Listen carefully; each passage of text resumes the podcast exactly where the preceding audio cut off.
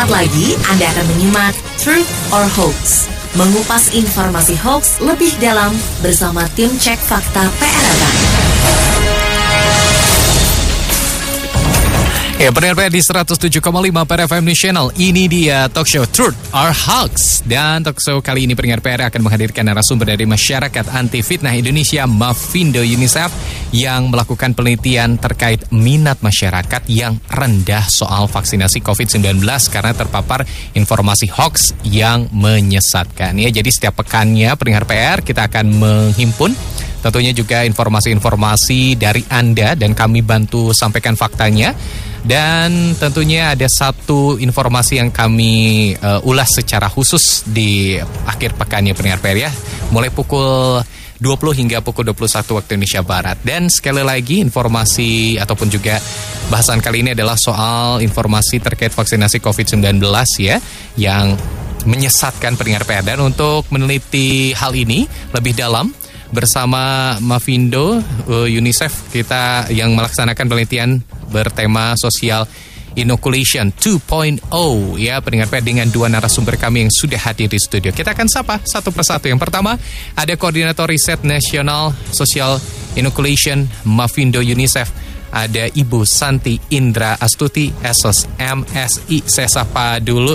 Selamat malam Ibu Santi. Selamat malam Kang Iqbal juga para pendengar PRFM. Iya baik, terima kasih Ibu Santi sudah bergabung di PRFM. Lalu juga ada narasumber kita kedua pendengar PR. Jadi Bu Santi nggak sendirian, tapi ditemani juga oleh koordinator riset Social Inoculation Mavindo area Bandung, ya. Uh, Dr. Rita Gani MSI pendengar PR di malam hari ini. Selamat malam Bu Rita. Halo, selamat malam. Baik. Cerah nih Bandung hari Coba, ini. Cerah panas, Cerah. gerah seharian ini. Tapi gerah juga nih dengan informasi-informasi Iya, hoax betul, ya. betul. Kita setiap hari tuh ada aja Ada informasi. Nah, pendengar PR tadi yang sudah saya sampaikan bahwa ini eh, dua narasumber kita ini adalah dari masyarakat anti fitnah Indonesia. Tentunya juga eh, bersama UNICEF yang melaksanakan penelitian sosial Inoculation 2.0. Nah sebelumnya mungkin saya pengen tahu dulu nih dan juga pendengar PR juga ingin tahu apa sih sebetulnya eh, penelitian bertema sosial Inoculation 2.0 ini. Ya, baik. Terima kasih. Eh, social inoculation itu adalah sebuah konsep eh, komunikasi yang kami pinjam untuk ini. Nah, kami ini sehari-harinya mengajar di Fakultas Ilmu Komunikasi Unisba, Universitas Ya. Islam Bandung. Jadi, eh, ya kita nggak jauh-jauh gitu ya. Ada beberapa konsep yang kita pakai. Gampangnya sebenarnya begini. Kan kalau ada virus ya, Kang ya, kita pasti mencari antivirus dan vaksinnya, ya enggak? Ya. Mhm. Karena eh, kita butuh antivirus untuk shortcut supaya virusnya itu nggak ke mana-mana ya dia tetap terlokalisir di satu tempat gitu ya terus bisa dimatikan gitulah ya. Lalu karena virus itu masih akan selalu datang entah virus apa aja lah gitu ya jadi orang kan harus punya daya tahan tubuh ya harus punya imunitas terhadap virus tersebut nah itulah fungsinya dari eh, vaksin eh, yang atau imunisasi nah social inoculation itu sebenarnya juga seperti itu konsepnya jadi saat ini kita sedang berhadapan dengan virus informasi gitu ya hoax Oh, ya oke. gitu ya Lebih dikenalnya dengan hoax ya, Iya, seperti itu. Ada banyak ya Banyak gosip, gosip, rumor oke. kalau pas eh, apa COVID-19 itu infodemi Mhm. gitu ya. Nah, kita membutuhkan antivirus eh, hoax ini gitu. Mhm. Juga butuh vaksinasinya gitu. Nah, eh, virus eh, antivirus hoax ini apa? Wah, itu banyak lah ya seperti misalnya treatment eh, apa eh, eh, hukum bertindak. Nah, itu salah Oh, satunya oke. ya. Kemudian juga apa yang dilakukan oleh teman-teman PRFM ya dengan komunitas cek fakta lainnya itu mengklarifikasi secepat-cepatnya, Mhm. menginformasikan itu salah satu bagian dari antivirusnya supaya nggak nyebar ke mana-mana Oke. gitu ya. Mhm. Tapi kan eta teh bolak-balik data ya Kang ya. Betul. Eh, dipadamkan nanti muncul lagi muncul Ya. lagi. Mhm. Jadi memang kita butuh eh, kita membutuhkan strategi lain supaya masyarakat juga terbangun eh, kekebalannya, Hmm, oke. terbangun daya tahannya terhadap virus tersebut. Mhm, Nah, eh, itulah kemudian eh, vaksinasi antivirusnya, imunitas untuk memunculkan kekebalannya, itulah yang kita siapkan sekarang. Mhm. Nah, social inoculation itu bicara tentang itu gitu, kerangkanya tuh seperti itu. Kira-kira Oke. mudahnya seperti itu. Baik, baik. Nah, karena kita akan ka- tadi menyinggung tentang vaksinasi ya, pentingnya vaksinasi, tapi ternyata diganggu oleh hoax yang bertebaran tentang vaksinasi yang jenisnya banyak nanti kita bisa cerita deh ya. Oke. Maka kemudian kita menyiapkan eh, antivirus, eh, kita menyiapkan vaksinnya nih supaya masyarakat itu eh, bisa berpikir kritis sendiri, bisa memilah-milah informasi, Nah, nggak oke. gampang terbawa gitu ya oleh eh, informasi menyesatkan tentang virus tersebut gitu Oke, kan. gitu. baik. Wah, ini seru sekali. Jadi memang eh, bisa dikatakan social inoculation ini, eh, 2.0 ini adalah eh, salah satu metode antivirus lah seperti itu untuk informasi-informasi menyesatkan ya ataupun Iya. juga informasi yang tidak benar eh, keasliannya ataupun juga faktanya. Nah, eh, seperti apa sebetulnya ruang lingkup dan sejak kapan eh, social inoculation ini ada dan seperti apa sih metode yang dilakukan untuk tadi menangkal virus-virus hoax ini, virus-virus informasi tidak benar ini, seperti apa nih? Boleh mungkin? Iya. Eh, Kalau eh, sebenarnya kalau konsepnya sendiri sih sudah lama ya, Eh, tapi kalau eh, untuk diterapkan di riset ini, saya mengawalinya pada bulan April 2020. Oke. Jadi masih di awal-awal pandemi ketika itu kan pandemi diakui secara resmi secara resmi ya. itu di Indonesia 14 Maret, ya Maret. 2020. Nah, kemudian eh, waktu itu kita juga eh, saya tergabung dalam eh, kelompok eh, infodemic management ya, eh, kelompok para expert eh, yang dikumpulkan oleh WHO, eh, UNICEF, CDC seluruh dunia untuk ngobrolin tentang fenomena infodemi ini. Oh, Kemudian oke. kita sama-sama ngobrol. Nah, dari situlah kita punya eh, apa? punya wadah diskusi gitu ya. Lalu dari situ kemudian menjadi embrio dari eh, social inoculation ini. Oke. Nah, tahun 2020 sampai di bulan Desembernya kita tuh baru sebatas melihat apa yang terjadi dan mengenali fenomenanya. Kita belum tahu juga mau ngapain dan eh, mesti disusun dalam kerangka macam ini ya. Sama aja lah kita juga bingung gitu ya. Tapi setelah eh, enam bulan kita eh, berdiskusi dan sebagainya, akhirnya pada bulan Januari 2021 eh, masuklah tahap kedua dari social inoculation yaitu membuat riset berskala nasional Oke. untuk me- mencari model intervensi, untuk merumuskan model penanganannya itu seperti apa gitu. Jadi social inoculation yang tadinya itu masih berbentuk konsep, lalu kita buat risetnya sekalian untuk kita terapkan dalam model perubahan perilaku. Kan sebenarnya kita ingin mengubah perilaku orang ya gitu ya. Cuma eh, biasanya kalau model perubahan perilaku kalau di dunia kesehatan itu eh, jadi mau divaksin dan sebagainya. Sekarang kan nambah ada satu variabel lagi yaitu mau divaksin karena sudah berpikir kritis terhadap hoax.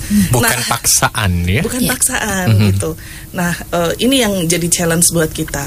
Ya, da- lalu dari Januari 2021 sampai ke Oktober 2022 inilah kita ngapain nih Bu Rita ya?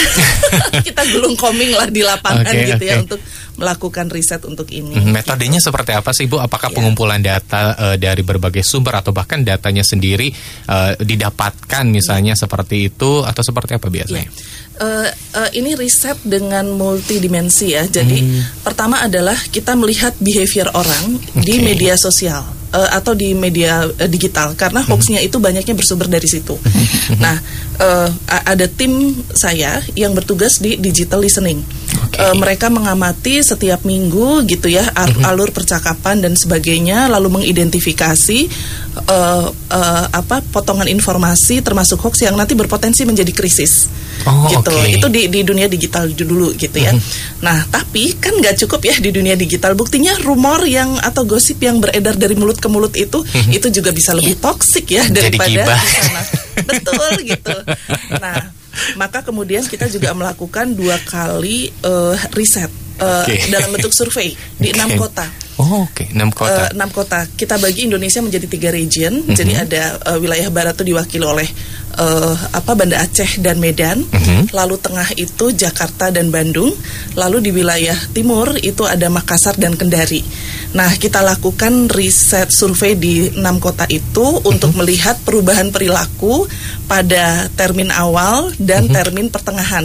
Karena perubahan perilaku ini akan memberikan petunjuk pada kita ya bagaimana orang mempersepsi resiko COVID, mempersepsi hoaxnya itu sendiri.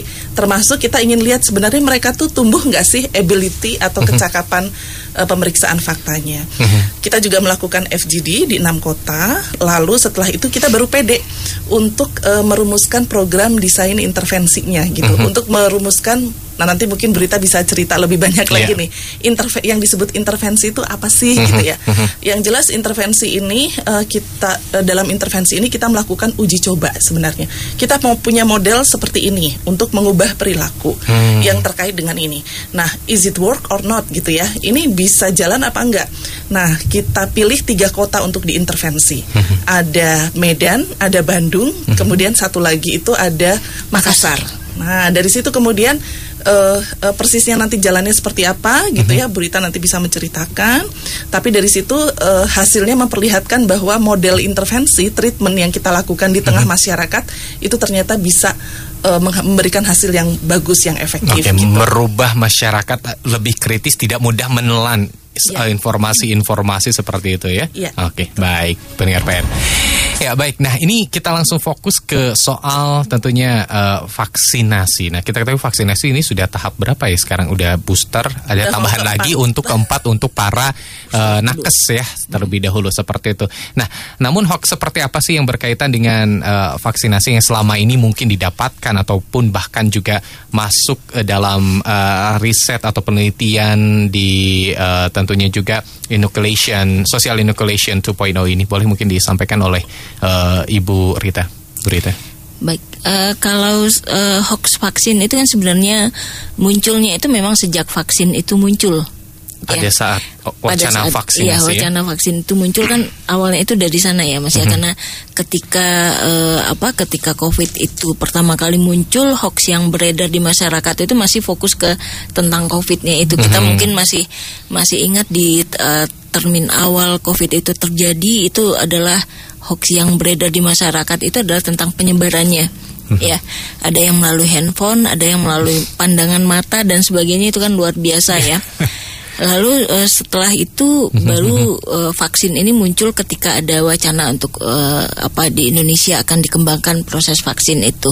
Nah eh, hoax yang beredarnya itu kan juga macam-macam ya gitu. Dan yang lebih parahnya itu di kita di Indonesia pada umumnya itu vaksin itu dikaitkan dengan eh, apa konsep beragama.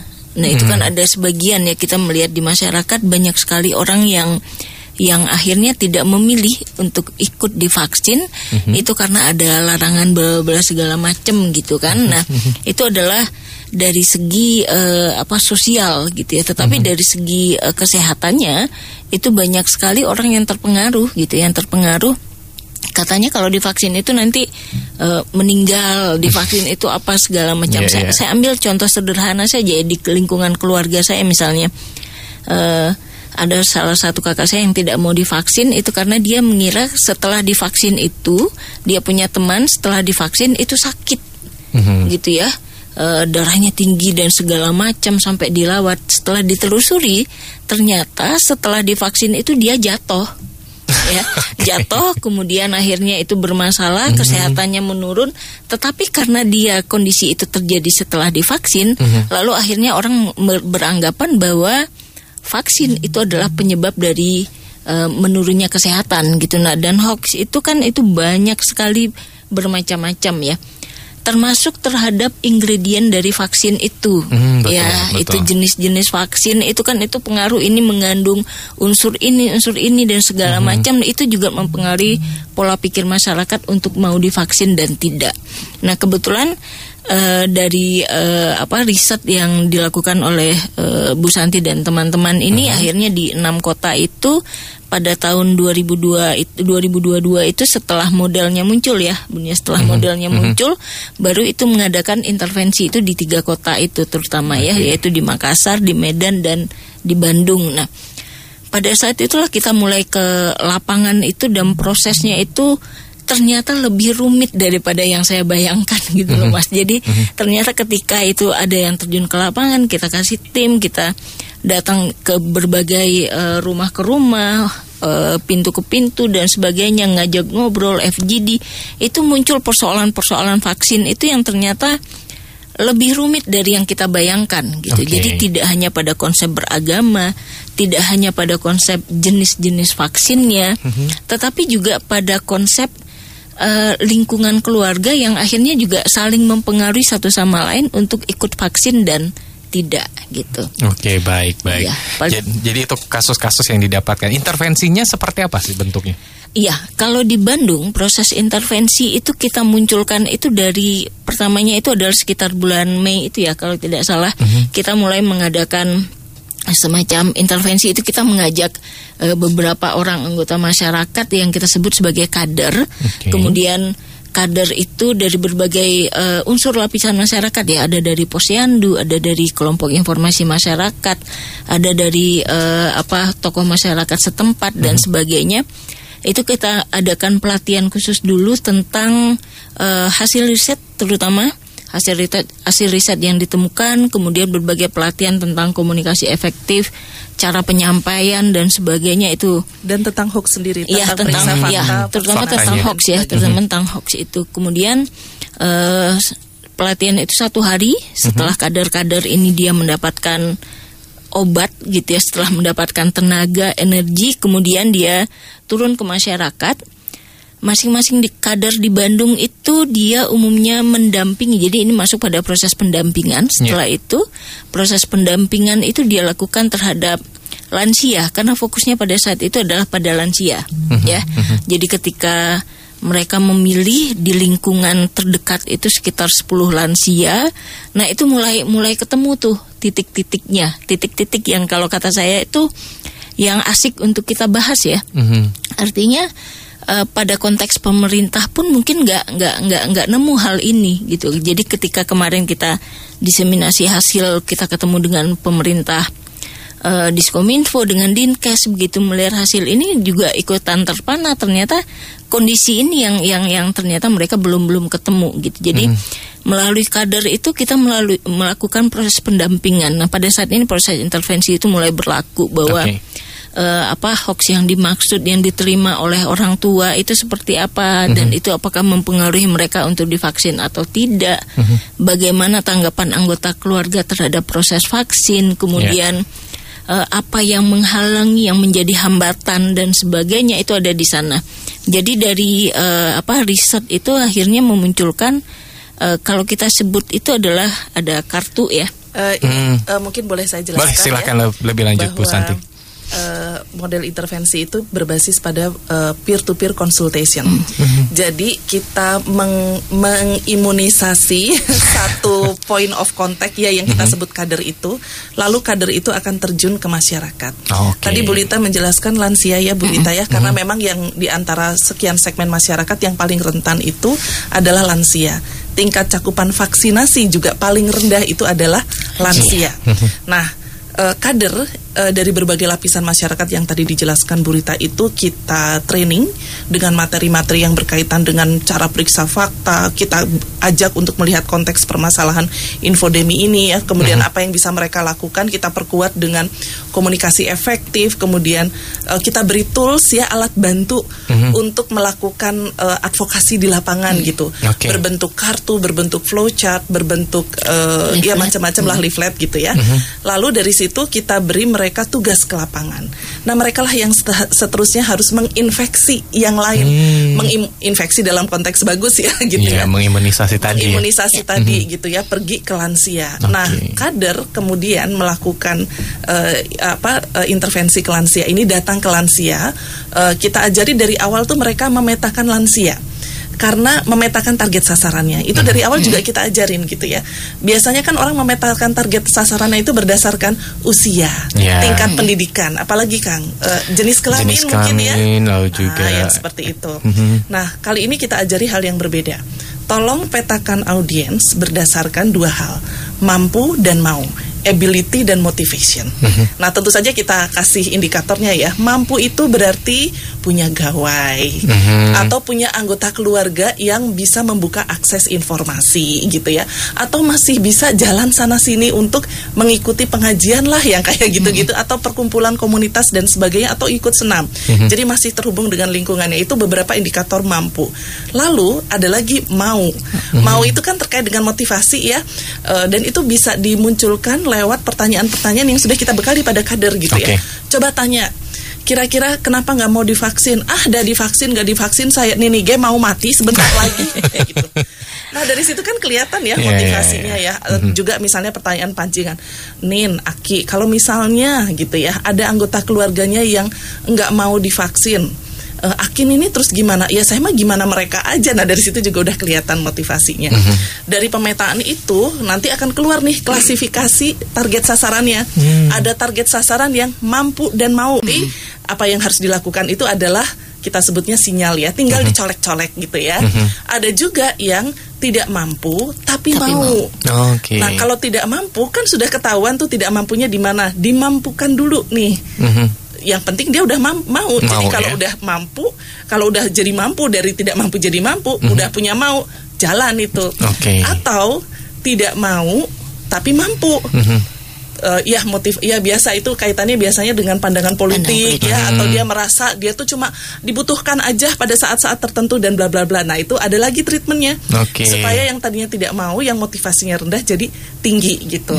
Nah, kader tuh kita ajari seperti itu. Hmm, jadi oke. mereka bisa memberikan treatment yang tepat Mhm. sesuai dengan kategori dari si audiensnya itu. Oke. Ada juga sebenarnya tidak mampu dan tidak mau. Saran kita tinggal aja dulu ya. Susah ya, susah kalau yang aja tidak itu. Tidak mau itu agak susah. Jadi cari mendingan cari yang lainnya dulu terlebih dahulu. Mari Oke. kita minta hidayah Allah Ah. Oke, sebenarnya. wah, oke ini seru sekali tadi bahwa metodenya sendiri apa namanya dengan eh, apa namanya pengkaderan sendiri bahkan juga eh, dikasih tahu seperti apa treatment yang tepat kepada sasaran eh, sasaran tersebut ya terutama soal informasi ini penyampaian informasi ini pendengar PR ya.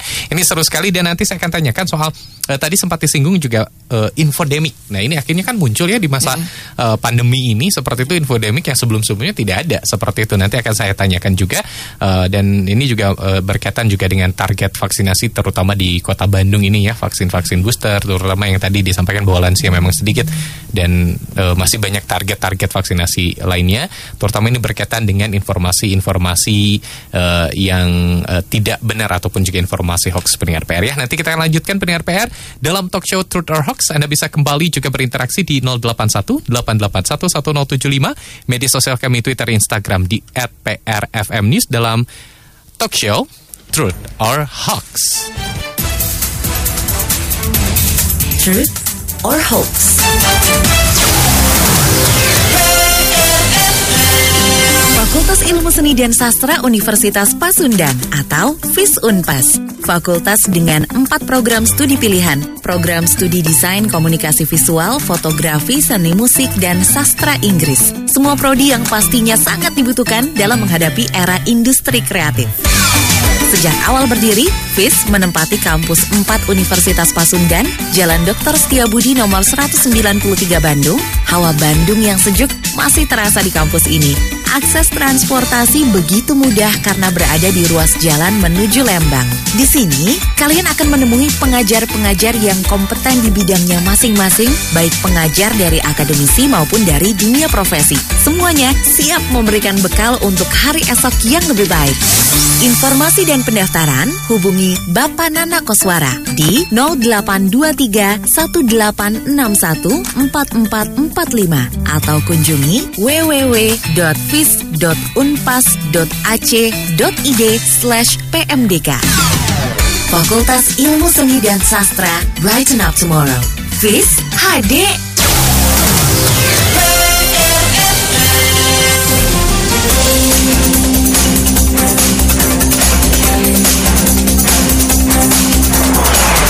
Citizen Report.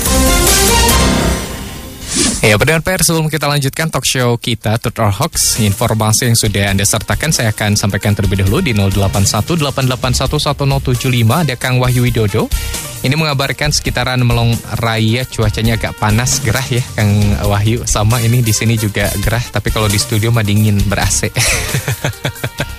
Lalu lintasnya masih cukup ramai di kawasan Melong Raya, disampaikan oleh Kang Wahyu Widodo. Dan juga penjajah kuliner masih ramai. Selamat berwisata, tetap waspada juga. Terima kasih Kang Wahyu Widodo atas informasi dari Anda. Lalu juga interaksi yang sudah Anda sertakan kembali di @prfm News ya. Em, Oke, baik ya. Ini terkait juga tadi ada pertanyaan untuk bagaimana cara menghapus anggota keluarga yang uh, sudah meninggal dunia ya dari BPJS Kesehatan. Silakan bisa Anda uh, mintakan surat keterangan kematian dari rumah sakit ya, desa ataupun juga kelurahan, lalu kartu identitas dari peserta JKN KIS yang sudah meninggal. Dan Anda silakan bisa datangi kantor BPJS yang ada di Pejalan PHH Mustafa ya. Ataupun juga Anda bisa melalui WhatsAppnya Cika ya. Silakan bisa Anda telepon terlebih dahulu. Uh, namun sekali lagi yang paling penting adalah soal, soal surat keterangan kematian dari rumah sakit uh, desa ataupun juga kelurahan nanti akan diproses uh, oleh pihak BPJS biasanya 14 hari kerja dan ini akan uh, dihapuskan dari debit otomatis ya. Baik, terima kasih atas uh, interaksi dari Anda Ed Pangirutan sudah bergabung di PRFM dalam Citizen Report PRFM. Anda bisa sampaikan interaksi dari Anda di 0818811075 dan juga Twitter kami di @prfm News, media sosial kami Instagram juga di @prfm News dalam Citizen Report PRFM.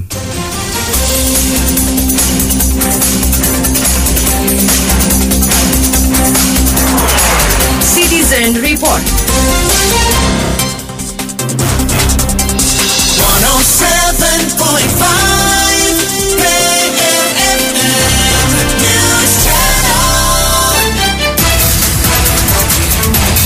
Truth or Hoax? Truth or Hoax, pendengar PR kita masih berbincang bersama dua narasumber Masih ada Ibu Santi Indra Astuti SOS MSI Koordinator Riset Nasional Social Inoculation Mafindo UNICEF pendengar PR dan juga ada uh, Dr. Rita Gani MSI Koordinator Riset Social Inoculation Mafindo UNICEF area Bandung pendengar PR ya.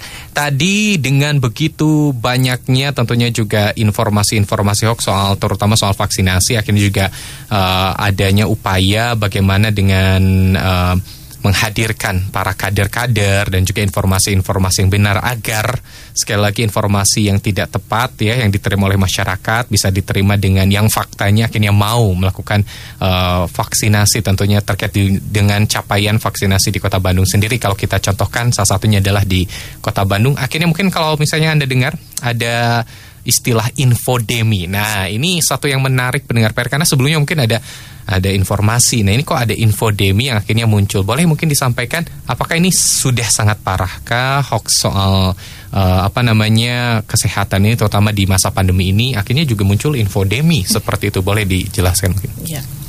Istilah infodemi itu muncul pada saat awal-awal pandemi ya mm -hmm. dilontarkan oleh Sekjen WHO Pak Gebreyesus namanya Tedros Alandros ya itu dah gitu ya. okay. Jadi uh, kita ambil analoginya seperti epidemi atau pandemi ya. Pada saat itu uh, ya pada saat yang kita alami sekarang ini uh-huh. banyak sekali uh, informasi-informasi yang datang gitu menghajar kita gitu uh-huh. ya. Mhm. Kita tidak lagi berada pada situasi banjir informasi ya, tapi saya sebut sebagai tsunami informasi oh, gitu ya. Uh-huh. Nah, informasi ini datang uh, pada masa pandemi itulah yang terjadi. Informasi datang susul menyusul di tengah ketidakpastian tentang apa yang sedang terjadi. Bagaimana bagaimanapun COVID itu kan sesuatu yang baru ya. Mhm. Jadi informasinya juga berubah-ubah setiap saat. Nah, ada loopholes atau ada celah-celah yang juga dimanfaatkan oleh orang atau pada saat orang mencari jawaban mereka terus juga ngarang yang aneh-aneh gitu ya, gitu ya, keidean segala macam. Jadi muncullah oh, arus informasi yang bertubi-tubi yang disebut dengan infodemi. Jadi seperti epidemi, seperti pandemi, tapi ini yang jadi virusnya adalah informasi. Okay. Nah, infodemi itu tidak selalu informasi yang buruk jadi di dalam infodemi itu segala macam informasi. Ada yang informasi yang benar, ada juga informasi yang nggak benar. Pertanyaannya adalah banyakkan yang mana? Oh, iya. Banyakan yang nggak benar. benernya. Nah, situasi ini saking susul menyusulnya, mhm. orang itu bukan cuma jadi overwhelming capek, tapi juga nggak sempat untuk memilah mana yang benar, mana yang salah, gitu ya. uh, menelusuri sumbernya apa dan segala macam. Dan dalam kondisi seperti itu udah lelah fisik gitu ya uh, muncul kecemasan yang luar biasa hmm. infodemi turut menyumbang pandemi fatigue atau kelelahan akibat pandemi secara hmm. psikis secara psikologis. Okay, okay, nah bahayanya okay. adalah orang yang sudah emosi, ya, capek kan bikin emosi ya. Ini gimana nih pan, apa namanya virus ini tiga ABCD Betul, gitu ya. Gitu ya. Hmm. Uh, uh, mencari pihak untuk disalahkan yeah. juga gitu ya. Akhirnya hmm. daya kritisnya semakin berkurang dan gampang kemudian diprovokasi untuk okay. ini itu. Pada satu titik orang lelah dan enggan berbuat apa pun. Hmm. Akhirnya acuh ya akhirnya ya terhadap udah, penanganan COVID. terhadap prokes, terhadap penanganan COVID juga menolak vaksinasi apa dan sebagainya karena ya udahlah kalau mau mati mati aja gitu ya. Ma- Ya udahlah Eh, atau juga terpengaruh pada eh, eh, hoax narasi-narasi hoax seperti yang bunyinya itu adalah depopulasi ya bahwa COVID-19 adalah virus untuk yang dibikin di laboratorium oleh eh, saintis bla bla bla gitu ya Pemusnah untuk- massal. Nah, pemusnah massal gitu ya Eh, atau dibikin pemerintah untuk Iya, ini iya, ya iya. kita udah tahu lah yang kemakan untuk uh, hoax itu pasti ada aja.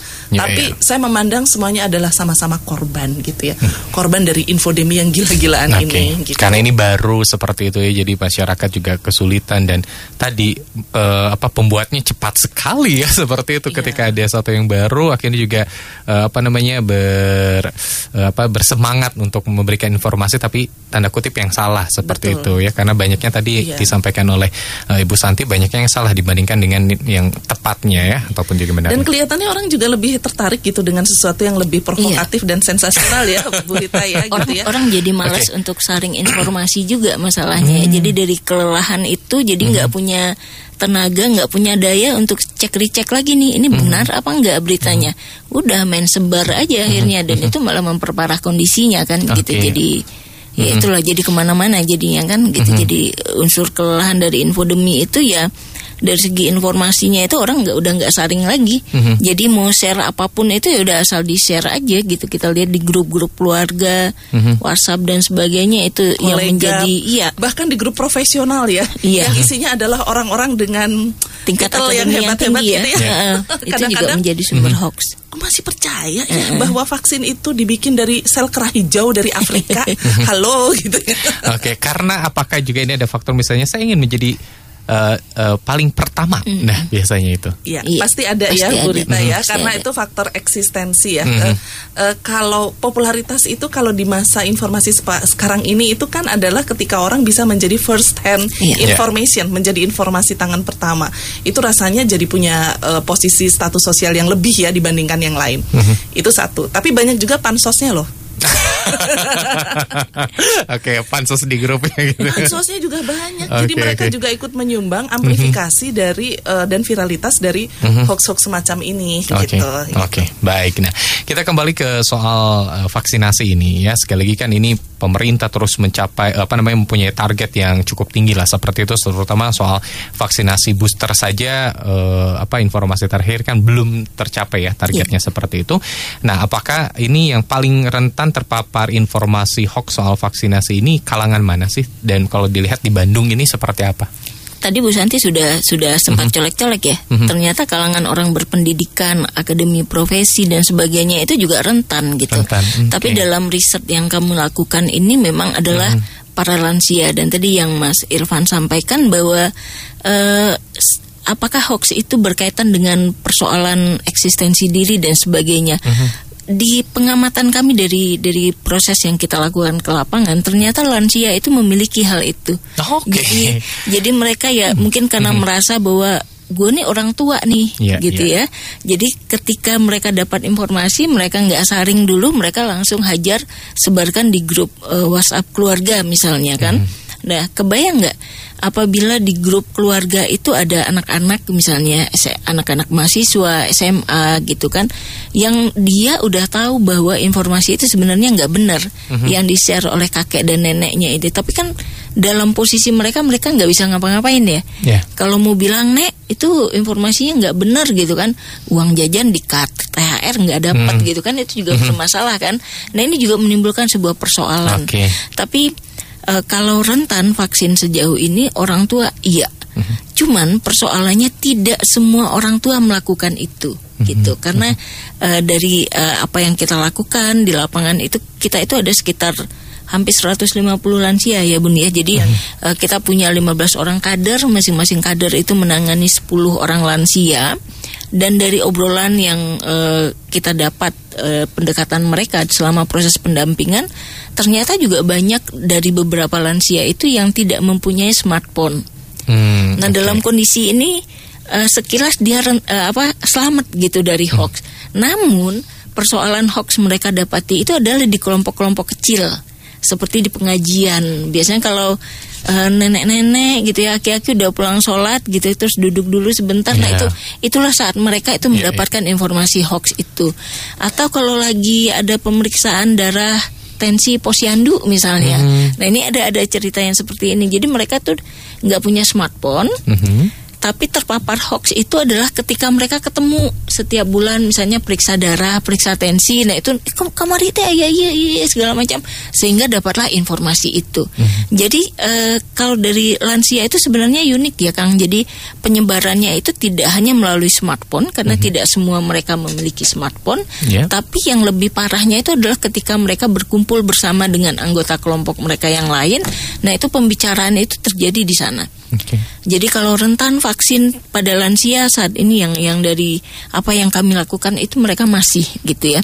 Kemudian eh, beberapa dari lansia itu tidak bisa mendapatkan vaksin itu ya karena persoalan mereka tidak mampu ya. Gitu, tidak mampunya itu mereka mau tetapi tidak mampu itu ya karena misalnya tensinya udah tinggi, Hmm. jantungnya udah kena, Iya, ada iya, ginjal dan sebagainya gitu. Jadi gimana caranya mereka pengen banget untuk divaksin, tetapi di satu sisi eh, persoalan kesehatan itu tidak memungkinkan mereka Iya, untuk iya. itu Mhm, gitu. mhm. Oke, baik baik wah ini menarik sekali bahwa sekali lagi lansia ini kok ada pertanyaan kok bisa terkena hoax padahal nggak baca hand nggak apa nggak dapat informasi smartphone. di Mm-mm. handphone atau smartphone tapi kok dapat ternyata ngobrol sana sini Iya. ini juga sama saja ya jadi secara konvensional lah ibaratnya ya, Betul, seperti itu ya Betul. secara Indo- konvensional boleh Indonesia kan memang keren banget ya, segala ada gitu ya. Maksudnya orang-orang yang eh, netizennya yang sangat eh, apa eh, canggih di dunia digital banyak gitu ya. Tapi juga eh, informasi de- dengan saluran tradisional juga sama powerfulnya juga dan masih banyak juga gitu. Indonesia tuh lengkap lah, segalanya ada.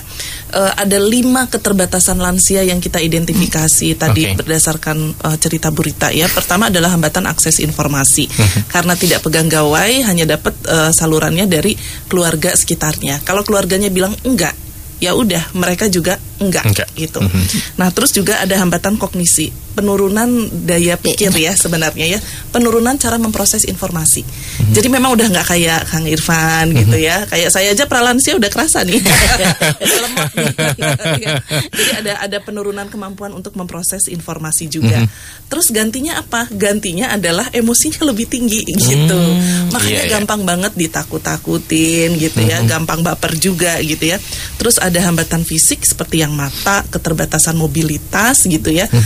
Eh, terus juga eh, otot ya, ot- jadi eh, untuk eh, pakai gadget itu ah, udah ripuh lah gitu ya. Oke. Eh, eh, nah, eh, apa kemudian yang kita lihat? Lansia terpojok di di titik yang paling sudut gitu ya dalam persoalan ini dan gak ada yang menyentuh mereka. Makanya cakupan vaksinasi pada lansia itu nggak pernah naik-naik gitu, selalu yang paling slow Iya, gitu ya. Eh, ya memang dibutuhkan approach dan pendekatan khusus. Mhm. Makanya itulah yang kami uji cobakan kemarin. Kita bekali kader dan kader kemudian yang melakukan pendekatan satu demi satu. Oke. Kita sengaja milih kader dari berbagai latar belakang ya, Burita ya. Jadi ada kader informasi komunikasi dari kelurahan. Mhm. Jadi ada yang pendekatannya struktural ya. Terus ada juga dari pengajian-pengajian. Oh, iya. Ada juga posyandu lansia Posyandu lansia. gitu ya. Ada juga yang eh, eh, aktivis komite sekolah gitu ya. Dia tuh nggak punya komunitas apa pun kecuali bahwa dia itu tiba-tiba bersemangat gitu ya. Oke nggak apa-apa gitu karena kader kan juga bisa kita kelompokkan mampu dan mau dan lain-lain Iya, gitu iya, ya benar. gitu ya.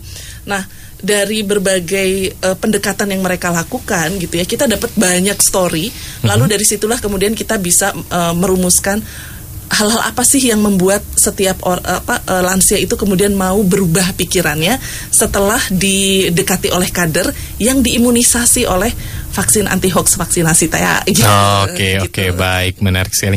Tadi kan disampaikan bahwa ini sudah dilakukan researchnya seperti itu dan bahkan juga disampaikan kepada eh, dinas kesehatan. Namun eh, sejauh ini seperti apa sih rekomendasi yang juga disampaikan terutama soal eh, informasi yang didapatkan oleh dalam tanda kutip para lansia ini ya yang akhirnya direkomendasikan kepada eh, Pemkot ya pemerintah Iya. Kota Bandung melalui dinas kesehatan apa sih yang sudah direkomendasikan dari hasil research ini? Iya, ini kan eh, apa hari Senin tanggal 12 September yang lalu kami di eh, Unisba di Fikom Unisba itu mengadakan diseminasi hasil penelitian ini. Ya. Jadi kami mengundang beberapa stakeholder yang berkaitan dengan persoalan ini dan eh, melibatkan juga pada saat itu uh, Kadis Kominfo, kemudian Kadinkes, Dinas Kesehatan Kota Bandung sebagai narasumber juga yang uh, turut berpartisipasi untuk ngobrol tentang bagaimana nih kondisi di Kota Bandung gitu ya. Kemudian dalam diseminasi itu kami menyampaikan hasil riset ini termasuk ada uh, dari pihak uh, Jenewa juga gitu yang yang bersama-sama kita memaparkan bahwa selama dua hampir tiga tahun terakhir ini dan satu tahun terakhir ini kondisi vaksin itu seperti apa gitu. Ternyata uh, dalam paparannya kemarin itu yang menarik bahwa uh, apa yang dilakukan oleh dinas uh, kesehatan kota Bandung itu sudah uh, luar biasa ya. Dia menyasar berbagai lini dan fokus uh, sosialisasi program di dinas kota Bandung itu itu umumnya itu adalah tentang vaksin. Kita lihat kalau di media sosialnya mereka gencar ya kemudian menyampaikan informasi melalui berbagai saluran tentang upaya vaksinasi masyarakat gitu. Dan memang uh, yang terjadi itu adalah pemahaman masyarakat secara bertahap untuk paham tentang vaksin itu Kang gitu. Jadi hasil penelitian yang kami sampaikan kemarin itu uh, kalau kata uh, Ibu Nila dari Kasih Promkes Dinas Kesehatan Kota Bandung ini merupakan sebuah uh, tenaga baru bagi mereka untuk bergerak ke lapangan. Nah, artinya apa? Dalam konteks penyebaran uh, apa informasi vaksinasi itu ternyata tidak bisa berdiri sendiri, Kang Irfan gitu. Jadi tidak hanya berbagai informasi terkait vaksinasi dan pengembangan uh, kasus COVID-19 di Kota Bandung itu tidak hanya bisa disampaikan oleh Dinas Kesehatan sendiri Nah, karena itu kolaborasi itu diperlukan gitu. Jadi kemarin itu kita sama-sama berbahagia lah ya gitu. Kadis Fonwiso juga informasi dan e, komunikasi di Kota Bandung gitu mendapat suntikan baru bahwa ternyata e, proses ini akan menjadi sebuah e, apa ya? obat baru lah gitu ya imunisasi yang baru daya juang bagi semangat baru bagi mereka bahwa ternyata ini tuh bukan pekerjaan mereka sendiri gitu. Jadi e, dibutuhkan memang dibutuhkan orang sekampung ya untuk untuk memajukan tingkat e, vaksinasi di Kota Bandung, terutama yang seperti itu gitu. Okay. Jadi mungkin kerjasama ini akan tetap akan berlanjut ya, hmm. meskipun penelitian ini sudah usai mungkin dilakukan, hmm. tapi insya Allah kolaborasi kami dengan Dinas Kesehatan Kota Bandung, Diskominfo Kota Bandung itu tetap akan berlanjut melalui berbagai cara lah hmm. supaya tingkat vaksinasi masyarakat di Kota Bandung ini meningkat. Oke, okay. gitu. oke okay, baik, baik pendengar PR. Ini menarik sekali tentunya uh, tadi disampaikan bahwa uh, kolaborasi ini menjadi penting dan juga tadi disampaikan bahwa ya tidak hanya satu apa namanya uh, keluarga saja atau satu pihak saja, tetapi bukan satu kelompok masyarakat juga ini yang bersangat berpengaruh ketika ada sebuah informasi ya. Jangan sampai misalnya satu uh, orang ini percaya dengan vaksinasi tapi lingkungan sekitarnya tidak percaya juga betul, agak betul. sulit seperti itu. Ya. Jadi harus didukung oleh uh, berbagai macam elemen pendengar PR ya. Seru sekali perbincangan kita nanti kita lanjutkan dan terima kasih ada Kang Tri lalu juga ini tadi ada melalui uh, live Instagram juga yang sudah bertanya nanti saya akan bacakan ya ada Kang Rais juga ya sudah bertanya nanti saya akan bacakan pertanyaan dari Anda pendengar PR. Namun kita akan jeda kembali, tetaplah bersama kami dalam program talk show Truth or Hoax di 107,5 per FM National Radio Berita nomor 1 di Bandung. Saya Irfan Budiawan. Truth or Hoax 107.5 PRFM News Channel Braga City Walk present Lifestyle Taste, a fine place to hang out and chill, good food, drink, and atmosphere.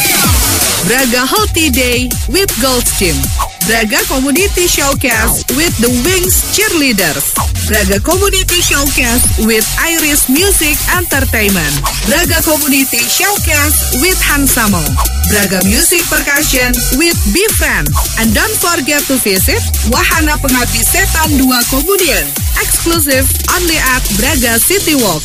More detailed information you can check Instagram at Braga City Walk, Facebook Braga City Walk, Twitter Braga underscore City Walk, TikTok Braga City Walk, and website bragacitywalk.co.id. See you there. Meet me at Braga. This is Braga. kritis dan santun dalam memberitakan. Berita lokal regional Banten tersaji lebih berkarakter di Harian Kabar Banten. Harian Kabar Banten yang menjadi bagian grup Pikiran Rakyat tersebar luas dengan pembaca merata di wilayah Banten. Redaksi dan pemasaran harian Kabar Banten, Jalan Ahmad Yani nomor 72 Serang Banten, nomor telepon 0254 216 123. Harian Kabar Banten hadir lebih dinamis.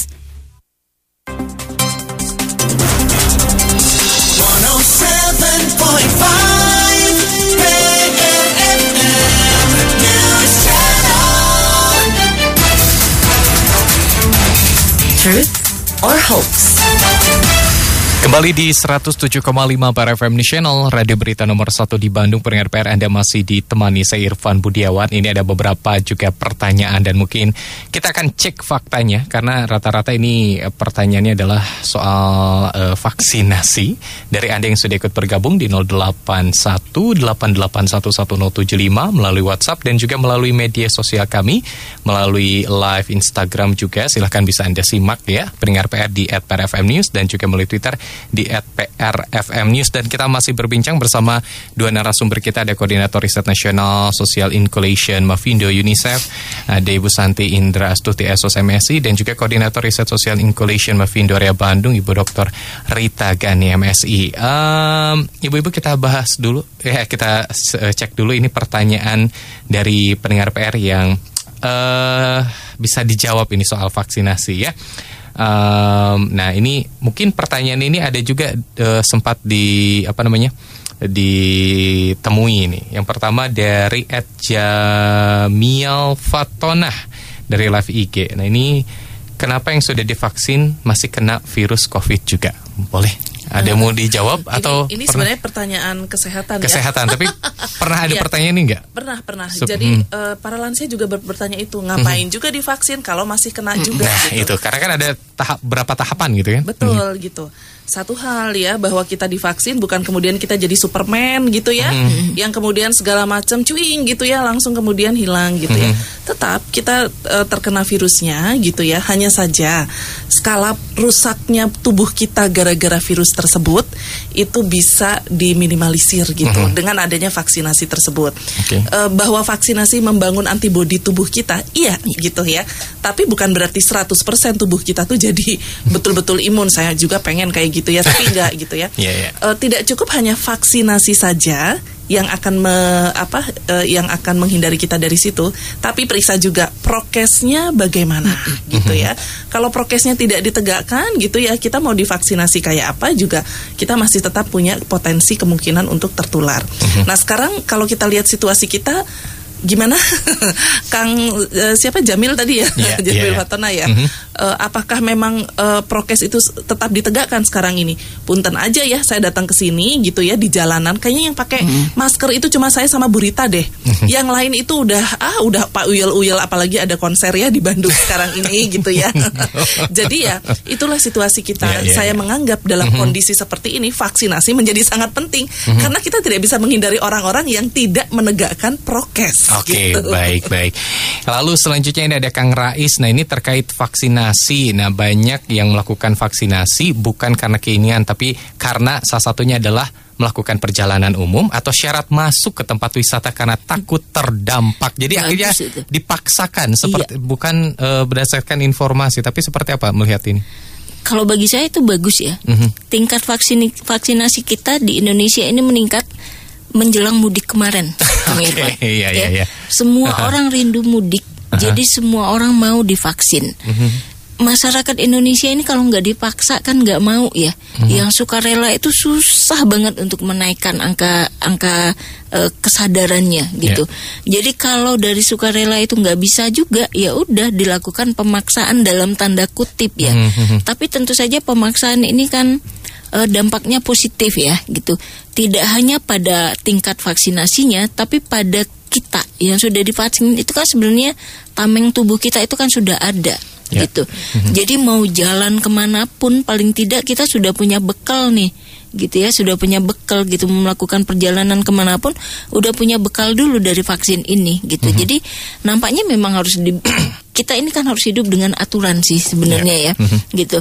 Eh, aturan merokok gitu ya, nggak boleh merokok. Orang orang susah sekali untuk menekan itu.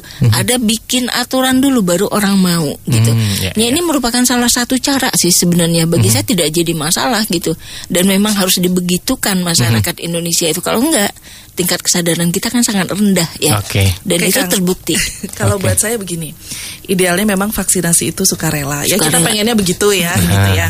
Nah terus eh, sekarang dikaitkan dengan regulasi. Regulasi ini untuk apa? Eh, barangkali sebagian itu memaksa, eh, itu menganggap pemaksaan. Bagi kita regulasi itu perlindungan loh, sebuah perlindungan untuk membatasi sebaran virus gitu. Ya eh, sekarang regulasinya dikaitkan dengan eh, regulasi untuk membatasi mobilitas kan. Artinya kalau nggak nggak divaksin nggak bisa pergi-pergi. Ya. Membatasi mobilitas kan. Eh, kalau nggak divaksin lah nggak usah pergi-pergi naik pesawat ya. Ke mall juga nggak boleh kok. Iya, betul. Gitu ya. Sebenarnya itu regulasi bukan jangan melihat diri eh, jangan cuma melihat dirinya sebagai subjek ya. Lihatlah orang lain yang juga harus dilindungi. Iya, betul. Artinya regulasi itu ada dibutuhkan karena harus melindungi Mhm. orang-orang lain yang butuh perlindungan Mhm. dari sebaran itu. Tanpa adanya regulasi eh, terhadap mobilitas tersebut, eh, menunggu kesadaran orang itu lama ya Bu Rita. Oke. ya butuh waktu Oke oke. gitu ya. Berarti orang yang terkena hoax juga ketika dipaksakan mau tidak mau akhirnya bisa divaksin. Jadi bisa orang udah kena oh saya nggak mau vaksin karena ada ABCD seperti itu ya karena hoax seperti Hmm. itu. Tapi ketika dia harus masuk ke mall misalnya seperti itu mau tidak mau ya sudah deh divaksin. Memang kalau kita tuh sampai cekikikan sendiri ya kadang-kadang orang Indonesia tuh ngomongnya tuh ya konspirasi ke mana-mana Ya. gitu ya dari eh, bumi langit udara gitu ya segala kekuatan itu dipakai buat eh, membenarkan teori konspirasi sehingga Oh, kemudian oke. merasa punya hak untuk tidak divaksin. Kenyataannya ketika baru dikasih eh, ya yang nggak divaksin nggak boleh masuk mall ya baru mall gitu ya udah langsung runtuh semua teori konspirasi itu. Oke, baik. Lalu juga ada Kang Tri, Eh, Bu, bagaimana kalau misalnya ada orang-orang yang sudah diberikan informasi tapi kekeh tidak ingin divaksin wae gitu. Ini yang yang mau tidak mampu, tidak mau dan, tidak, mau. mampu tidak mampu dan tidak mau Tidak gitu mau. ya itu yang kita bilang daripada menghambat orang banyak ya udah tinggalin aja Tinggalin lah aja. Mhm. gitu toh dia nanti juga sadar sendiri ya gitu kan. Jadi kalau kita eh, apa eh, sepengalaman yang kemarin kita ngobrol-ngobrol itu ada ada cerita yang menarik Kang gitu. Ya. ada salah satu lansia itu sebenarnya dia nggak masuk kategori dia tuh sebagai eh, calon pendampingan gitu ya. Tapi dia pengen ikut ya dia itu sebenarnya kekeh dia nggak nggak mau divaksin dia juga kondisi badannya juga tidak memungkinkan untuk divaksin gitu artinya itu kita tinggalkan tapi eh, ini suami istri ceritanya gitu. Jadi suaminya ini nggak mau divaksin, kemudian keterbatasan kesehatan juga. Tetapi istrinya ini sudah divaksin. Jadi ketika mereka di eh, posyandu ketemu semuanya ngobrol tentang vaksin, paling tidak dia tuh minder. Awalnya itu minder, jadi di rumah itu dia cerita sama istrinya, aduh kumahnya gitu. Nah kalau udah dia sudah keluar kata-kata kumahnya itu kan berarti ada maunya, Maunya. sedikit sedikit gitu. Jadi di kita orang kita kan juga lucu ya kalau berkumpul di masyarakat di komunitas tertentu, kelompok tertentu kemudian tidak mengikuti kelompok yang banyak, orang yang banyak itu biasanya mindernya muncul. Ya, ya. Nah, ini kalau perasaan kesadaran itu sudah muncul di sini, biasanya itu agak mudah untuk menyeretnya. Mhm. Nah, itu kan juga tergantung daripada pengaruh-pengaruh orang-orang di sekitar ya Oke. Mhm. gitu. Jadi untuk anak-anak apabila orang tua tidak mau divaksin kekeh gitu Mhm. segala macam, jangan dipaksa tapi berikan saja kesadaran pelan-pelan mudah-mudahan itu akan akan bisa ya Oke. mereka ada kemauan untuk itu. Tapi kalau udah kukuh banget untuk nggak mau ya udahlah daripada menghambat gelombang yang besar gitu ya tinggalkan saja. Oke. Gitu. Baik, baik. Kalau boleh saya tambahkan Boleh sedikit, silakan Kang, ya. Bu Santi. Eh, mungkin pertama-tama kita harus lihat dulu ya apa yang membuat dia itu kekeh. Karena ada banyak hal ternyata ya yang eh, membuat orang termotivasi untuk tidak divaksin. Satu, oke lah barangkali dia kekurangan informasi. Berarti kalau kurang informasi ada asimetri informasi ya. Informasi itu harus diberikan. Ini masih tetap kekeh. Oke, selain informasi apa? Biasanya kan faktor psikologis ya. Banyak yang memang tidak mau divaksin hanya karena hal sepele, takut disuntik. Oke, betul. Jadi kita ngomongin enggak vaksin ini aman gini-gini, enggak saya nggak takut mati, cuma takut disuntiknya gitu. Iya. nah kalau e, masalahnya adalah di situ, maka kemudian kan treatment kita adalah mengubah dia yang takut disuntik gitu ya menjadi mudah e, menjadi mau disuntik gitu Iya, ya. betul. Ya ada banyak cara lah sebenarnya untuk itu gitu ya. Terus e, juga e, ya e, tadi berita menyinggung e, ada komunikatornya siapa dulu gitu ya. Iya, iya. Nah barangkali eh, kalau disuruh sama yang ini eh, kekeh wae, tapi disuruh sama yang lain gitu ya, itu mau gitu. Di situlah kita penting punya role role model. Eh, saya juga tidak memungkiri bahwa informasi tentang sains itu sulit. Iya. Eh, cara kita menjelaskan sains itu nggak gampang gitu ya dan banyak dan sedikit sekali orang yang bisa menerjemahkan informasi sains dengan mudah ya seperti membuat analogi-analogi Yeah, tadi yeah. itu itu mikir loh untuk sampai ke situ gitu ya.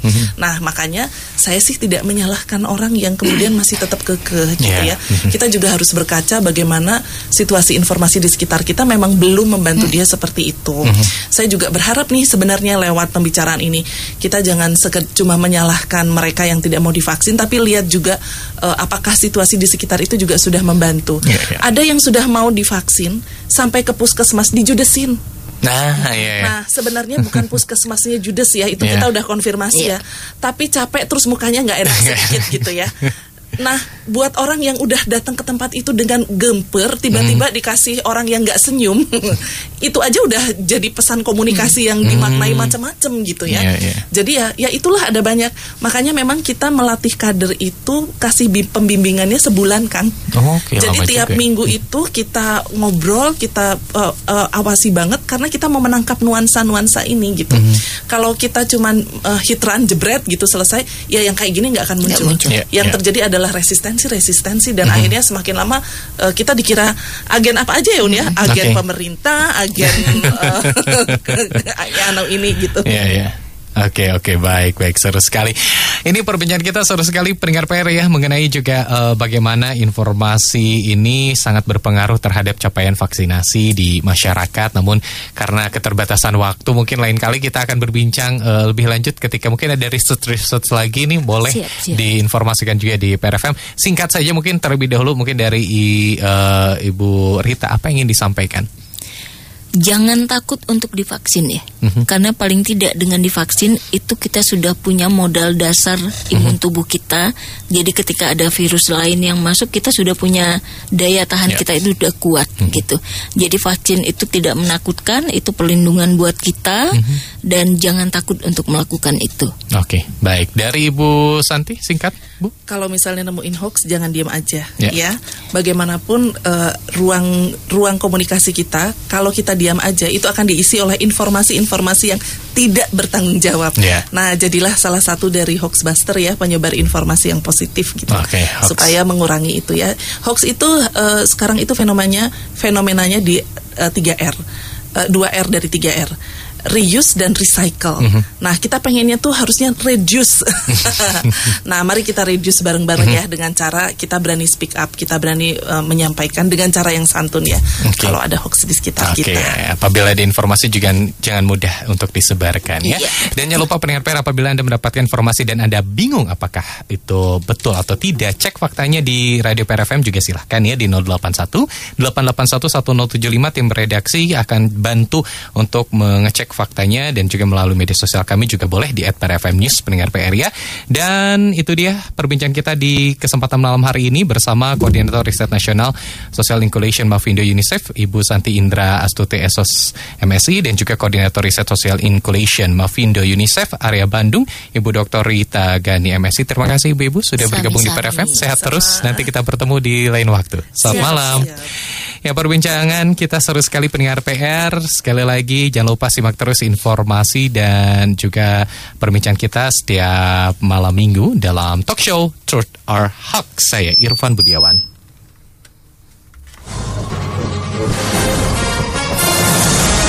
Anda baru saja menyimak Truth or Hoax. Mengupas informasi hoax lebih dalam bersama tim cek fakta PR.